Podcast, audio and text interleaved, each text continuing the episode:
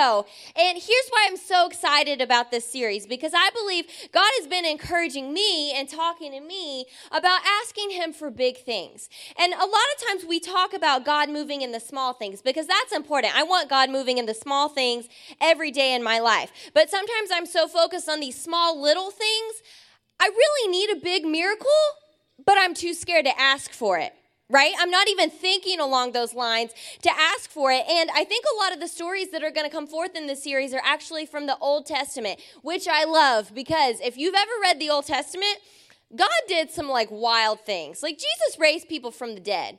And that's impressive, but honestly, some of the Old Old Testament stories, they're like even crazier to me. They're things that are impossible like freezing time stopping the sun for hours or you know doing things like like blinding people and uh, all kinds of stuff. And the old testament is also hilarious. One time there was a king they were in the middle of a battle. He goes in to use the bathroom and they need him. So they wait for two days because i guess you don't disturb the king while he's going to the restroom. Turns out he died on the toilet in the bathroom during the war. That's in your Bible. Another thing that's in your Bible that I love is one time one of God's prophets was challenging some guys who were prophets for false gods. And he, uh, now this stirred my faith. I thought, I don't, is my faith big enough to do something like that? He said, okay, I'll challenge your God to my God. You tell me what you want my God to do, and he'll do it. And then I'll tell you what your gods need to do, and they'll do it. And of course, their gods were doing nothing. And the prophet was such a savage. I could just, like, this just shows me that God has a sense of humor. God's prophet is over there, and he's taunting them, and he's saying things like, Did your gods go to the bathroom? Is that why they're not doing stuff? It's like he's a six year old again, which is my ideal kind of humor. Potty humor, Perfect. So I just love the Old Testament because it has all these bizarre stories, and sometimes we've heard them so many times, we forget that they're true.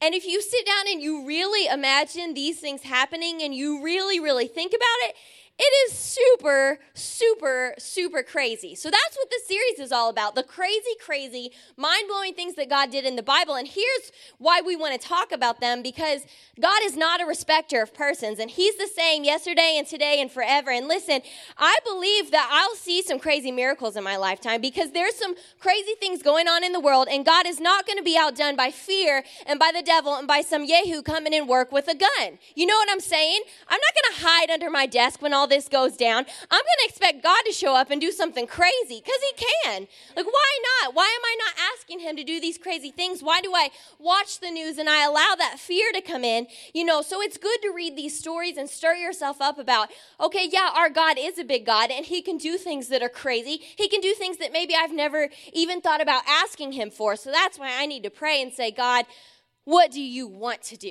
what do you need to do? How do you want to move? Because his ways are higher than mine.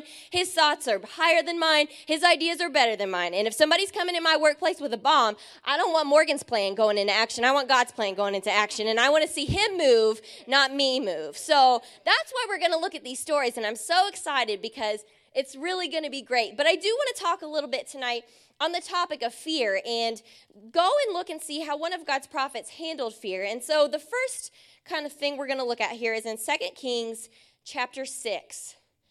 And this is actually going to be our only passage for tonight. So we're going to dig deep. But here's a story. You guys ready for story time? Okay. When the king of Aram, he's the bad guy, was at war with Israel, those are the good guys, he would confer with his officers and say, We're going to mobilize our forces at such and such a place. So basically, the enemy's over here making plans. They're saying, We're going to attack here at this time on this day. So watch what happens. God's not going to be outdone, people. But immediately, Elisha, the prophet of God, said, or sorry, he would warn the king of Israel and say, Do not go near this place because the enemies are planning to mobilize their troops there. So, over here in another country, these guys, the enemies, would be plotting and saying, We're going to show up at this place and this is where we're going to attack. In a totally separate location, God's prophet would tell the king there, the king of Israel, say, Hey, watch out, this is where they're coming next. Because God was speaking to them, giving them the upper hand. So the king of Israel would send word to the place indicated, indicated by the man of God. And time and time again, Elisha warned the king so that he would be on alert. So Elisha was like a secret weapon, right? So, next verse. the king of Aram became very upset over this. He's getting mad because he's saying, We go to attack, and they know it every time. So his first thought is that there's a spy, and he called his officers together and demanded, Which of you is the spy? Who's the traitor? Who's been telling the other king of our plans?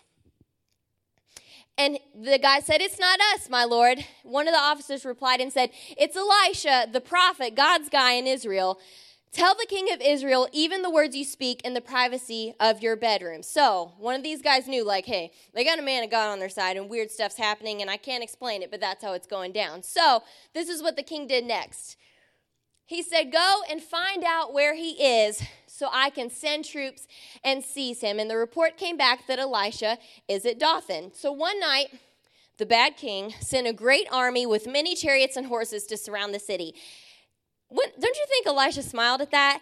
If I was one little old person and some other king thought they had to send horses and chariots and a whole army after me, I'd be getting a get like big kick out of that. That's what I'm saying. Like, God is like so funny. He's they're getting so mad. It's embarrassing. How embarrassing to have to send a whole army after this one guy. It's ridiculous, but I love it. I love it. So when the servant of the man of God got up early, the next day and went outside. He saw the troops and the horses and chariots everywhere. So he went into Elisha and said, What will we do now? He's freaking out. And let's see how Elisha responds. He says, Don't be afraid, for there are more on our side than are on theirs. Then Elisha prayed, O Lord, open his eyes and let him see. So God opened the young man's eyes, and when he looked up, he saw that the hillside around Elisha was filled with horses and with chariots of fire. How awesome is that? And as the bad army advanced toward him, Elisha prayed, God, please make them blind. So the Lord struck them with blindness, just as Elisha had asked. So Elisha's facing this massive army, horses, chariots, soldiers, and now now they're blind and they can't see a thing. And this is my favorite part next because it's the funniest part. And Elisha went out and he told them, "You've come the wrong way. This isn't the right city. Follow me, and I will take you to the man that you are looking for." Now, don't you think the armies of Israel were like snickering so hard at this part? The guy that they're looking for is the guy who's walked out to them and said, "No, you're on the wrong place. He's not here." I'll, I'll take you to where he's at. Come on, just follow me. You know, he was laughing the whole way. They're looking for him, and they're so dumb they don't even know he's the one talking to them because they can't see anything. And they're so dumb that they're in enemy territory and they're literally going to listen to some guy who says, Oh, I'll take you to where he's at. Mm-hmm. Yeah, right. Come on, get a clue. So he led them to the city of Samaria. Don't worry, story's almost over. And as soon as they had entered Samaria, Elisha prayed, Oh Lord, Open their eyes and let them see. And so the Lord opened their eyes, and they saw that they were in the middle of Samaria, aka exactly where they did not need to be or want to be. And so when the king of Israel saw them, he shouted to Elisha and said, My father, should I kill them? Should I kill them? And Elisha said, Of course not. Do we kill prisoners of war, give them food and drink, and send them home again to their master? So Elisha, after pulling like the biggest prank ever, he was still kind to them. They had their enemy in their land and they could have easily killed them. How much like madder do you think that it made those guys that he fed them and then sent them back home where they were going to be embarrassed because of what just happened? It's hilarious.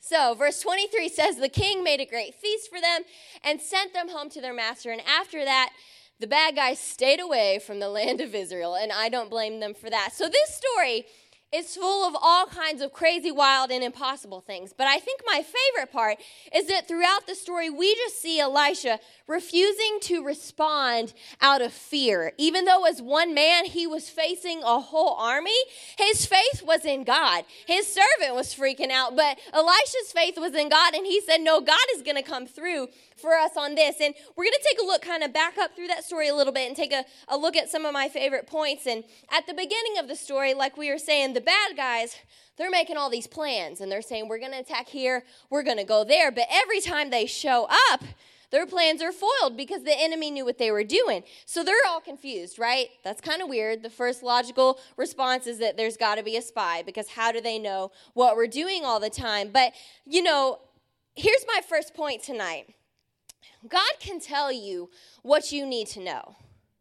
God can tell you what you need to know. And that sounds very simple and that sounds very straightforward, but I don't think that we're always believing Him to do that. When I have fear coming into my life, when I'm operating out of fear, when I'm thinking in fear, I'm not trusting God to tell me what I need to know, right? Don't you think God can tell me if I need to stay away from a certain place today? Yeah, he can, and it's not hard. It's not hard for him to do that. He he did this all the time. We see it time and time again in the Bible. So why am I not believing God to do that for me every day? God, what do I need to know today? What do I need to know tomorrow? You know, He's not going to tell us everything because we operate by faith, but He will tell you what you need to know. And sometimes that's not only valuable for you, but for other people. God was telling Elisha this, but the whole country of Israel was being saved by this. It was all a big war at the time. And you know, sometimes God will speak things to you that will not only protect you, but will protect other people too. Or sometimes God will speak to you about other people. And you know what? That's not for you to tell anybody. And Lots of times when God speaks to me about someone, I don't even tell them. I just know that's my cue to pray for them. And I might have an inkling or a feeling of what's going on. Sometimes I kind of will know. And then later, six months maybe, sometimes a year, something will come out and I'll find out, well, this person did this, or this person went through this, or this person was dealing with this. And I'll say, ah, that's what I was picking up. That's what I needed to know. I didn't need to know the details, but I did need to know to pray for them. So God will use you to help other people, but He can tell you what you need to know. So I want to encourage you in your life every day say, God, what do I need to know today? What do I need to know for my safety today, right? What do I need to know today um, about who you want me to minister to? What do I need to know about where to go to school or who to marry or where to live? You know, those things can seem so big, and if we think about them, those issues become overwhelming, but we've got to stop and remind ourselves who we serve. I literally know the God who made everything, everything. He knows what's going to happen tomorrow and in two weeks and in two years and in 200 years. So, why am I going to sit here and try and figure it out and get myself all freaked out when all I have to do is ask and put myself in a place to listen. So I want to encourage you to do that. God will tell you what you need to know. God will give you the upper hand. God will make you successful. That's why Israel was winning the war, not because they were the strongest, not because they were talented, not because they had the biggest army, because they had the knowledge that they needed from God. So it doesn't matter how big your opposition is. All you need to know is what God spoke to you. He'll give you the upper hand even when it looks ridiculous. Elisha single-handedly led that that enemy army to a totally different place all by himself because God worked a miracle, showed up when he needed him to. He did something big. So let's stop acting like we're in this alone and like I have to figure things out and you know, I'm freaked out about this. I don't know what's going to happen. I don't know what to do. Well, figure out what's going to happen and figure out what to do. Go to the guy who knows. You know, stop trying to do it on your own. Stop and think, I have the greatest resource in the entire universe on my side, and he loves me more than anything. So he's going to give me the upper hand. He's going to make me successful. He's going to lead me to where I need to be. So that was the first thing in this story that I thought was really impactful is that you know, God's people just got to sit back and laugh. You know, when God leads you, it's easy. They didn't even have to fight. The enemy showed up to fight with them, to bring them into battle, to try and kill them.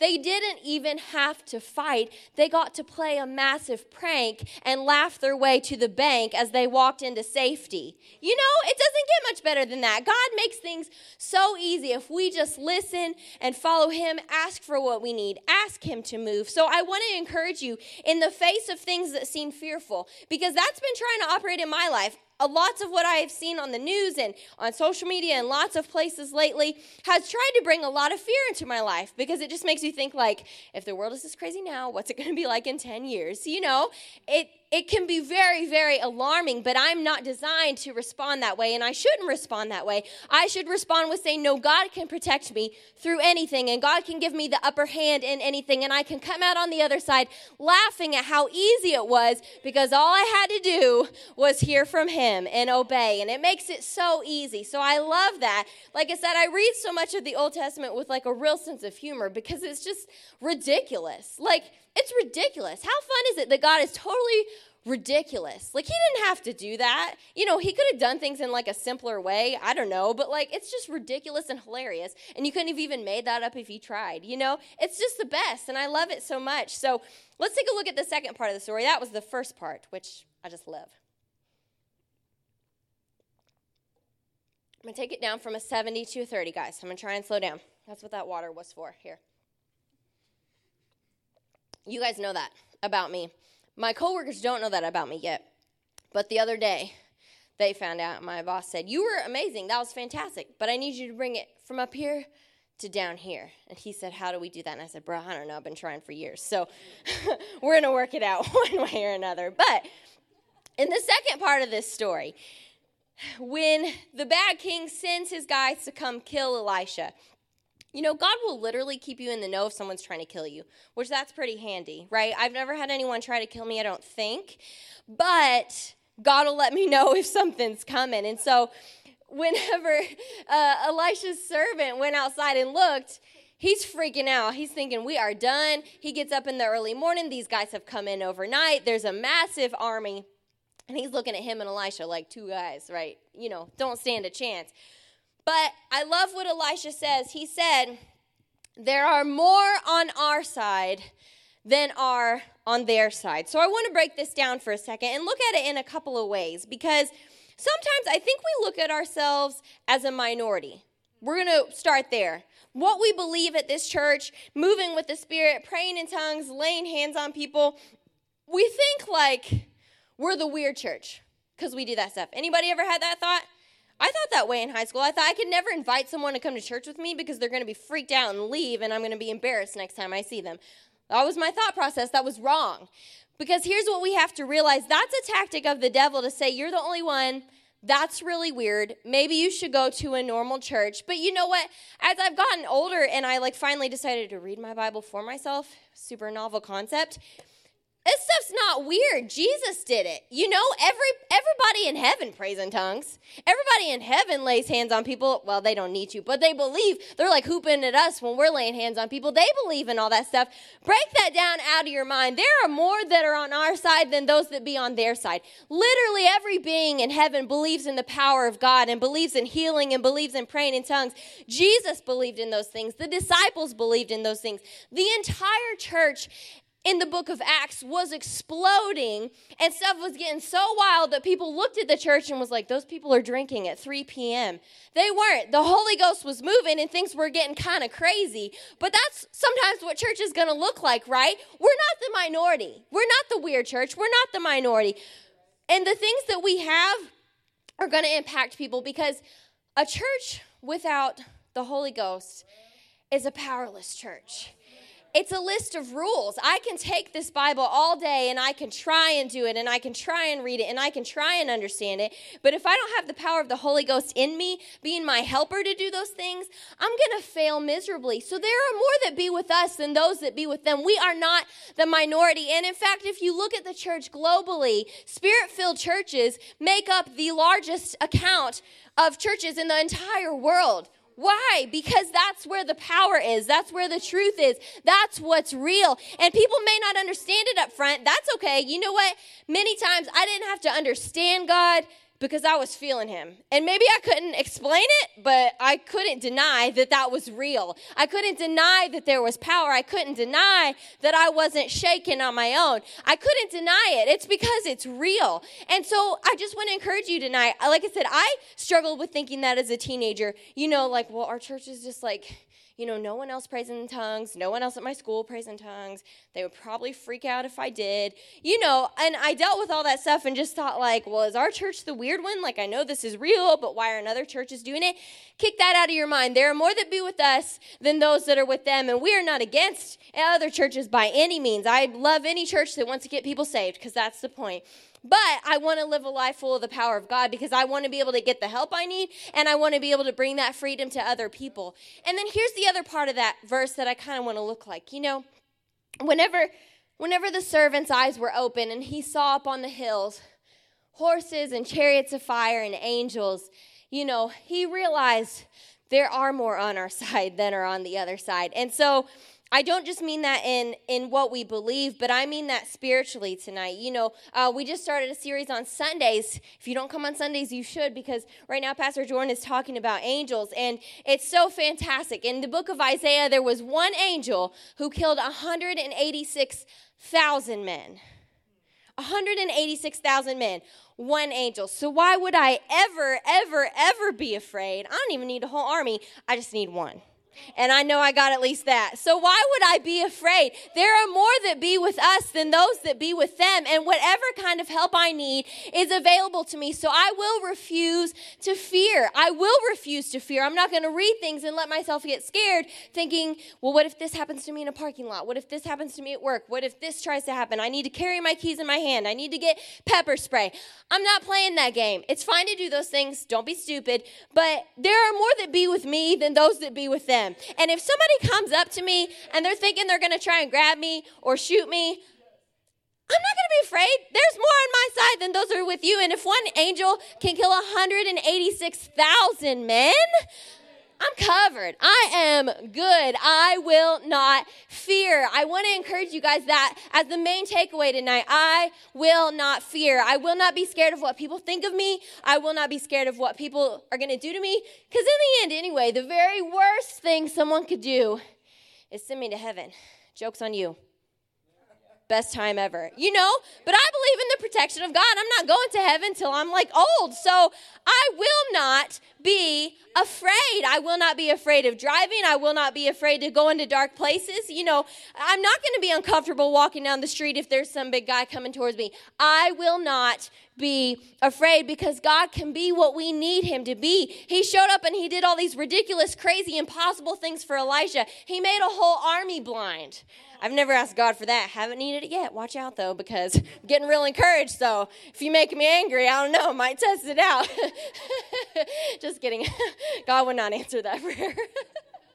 God does not respond to our anger, but he can do the impossible. We've got to get those limiters off of our mind of what God can do because I struggle with that. I struggle. I believe God can move, but sometimes I only am kind of thinking along the lines of Him moving the same way a human would. Like he can do this for me just like a person would. He could do that for me just like a person would. I don't want it like a person would. I want it like God would. And I want it like God can. He can be whatever I need. So I will not be afraid. And Elisha could have been afraid like lots of times in this story. He had people after him, he had whole armies being sent to kill him, but he laughed his way through it and walked out safe on the other side because God showed up and did exactly what he needed him to do. So I want to ask you tonight what do you need God to do? With God, nothing is impossible. The word tells us that. And many of us, because we've grown up in church, we've heard that since we were tiny. So it kind of loses its ring. Okay, with God, all things are possible, whatever. But really think about that. Think about that in your life. What's something that seems impossible? Is there an impossible family situation? Is there an impossible exam? I have had some some miracles on exams. Let me just tell you. I'm not going to give you details. It's not important. I was really sleep deprived during that time of my life, but sometimes I just I'm just you're just happy to pass, you know? What do I always say? Anybody got my closet quote? C's get degrees cuz they do. Do your best. do your best. But my degree is the very same as someone who had a 4.0. So no, my employees have not asked me what my GPA was. But you know, C's get degrees, but God will show up. Do you need Him to help you on an exam? He'll do that. Do you need Him to help you get your dream job that you're not qualified for? He can do that. God can do the impossible. Listen to me. Do not be scared at your schools. Fear spreads so easily. I was on campus two times when they thought there was a shooter, and I have never seen I've never seen panic. I've just I've never witnessed panic like that. You could feel the fear in the room, and I was so grateful that I wasn't afraid and didn't have to be afraid, but I was also just kind of just shocked and I was so I felt so bad for those people who were so afraid. So afraid, you know, so afraid. And I don't want God just to keep me safe, but I want Him to keep people safe around me. You know, like I want to, in that situation, start praying with people, tell them it's going to be all right, and watch God protect us in a miraculous way because things are getting crazy. The Bible tells us the world's just going to get darker and darker. Don't worry about it. It's not going to be that way for me and you. I will not be afraid because God can tell me what I need to know, and because those that are on my side are more than those that are on their side. And I'm believing for the day when somebody comes into your gun with a school or Vice versa. I'm believing for the day that if somebody comes into your school with a gun, it's not going to work and it's going to end up with them on their knees. Because I believe God can do that. Listen to me. Don't be scared. Don't be scared. It doesn't matter what somebody comes at you with. Don't be scared. It is no match. There is more that are with you and more that are on your side than more that are on their side. And instead of seeing that person and being scared of them or even being angry at them or hateful for towards them, I want to respond in love and I want to introduce them to Jesus because that's the only thing that's going to change people. You know, and so don't be afraid. Don't be afraid. You know, as you guys go home this week, read that story. It's in Second Kings chapter 6. There's some other good stories in there too. Um, and like I said, just tons of good stories in the Bible. But read over that and think about that. Ask God, God, how have I been limiting you? How have I been thinking of you on human terms? I don't want to think of God on human terms. I want God to be as big as he can be and be everything that he is. So ask God, how can I believe you for bigger things? How can you stir me up? How can you help me, you know, enlarge my faith to believe for big things? And then refuse to fear because, listen, there will be opportunities all the time there already are, and they're just going to be more numerous, but I have nothing to fear when I remember that God can tell me what I need to know, and that there are more that are with me than those that be with them, regardless of who that is. I don't care if it's an army, I don't care if it's a nuclear bomb, I don't care. It doesn't matter to God. God doesn't operate on the laws of earth, He operates on the laws of heaven, and that can supersede physics or any other thing. And I'm so grateful for that tonight. So I pray that you guys were tonight stirred and encouraged to not fear, regardless, not fear. And listen, I like I said, I'm dealing with this right now. Fear is trying to come in on me in a lot of different ways, and I have to stop and remind myself of this. But when I read these stories and when I think about it and I go over it, man, it's so encouraging, and then it, it becomes so easy um, to be free from fear and to know that I don't have to fear things that other people fear. So, um, thank you guys so much for listening tonight. We are so excited for this new series. It's going to be really fun, it's going to be a good time. And I forgot about this earlier, and I can't believe it because it's like my favorite thing of the whole year Quarry Costume Party. Quarry Costume Party, people. The 24th. Anybody already working on their costume?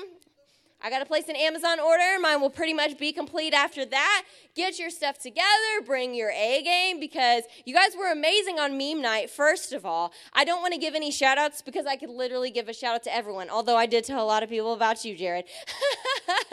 but I loved your all's costumes so much. You guys were so creative and had so much fun. So get your costumes ready for a costume party, and we will see you guys next week and continue the series.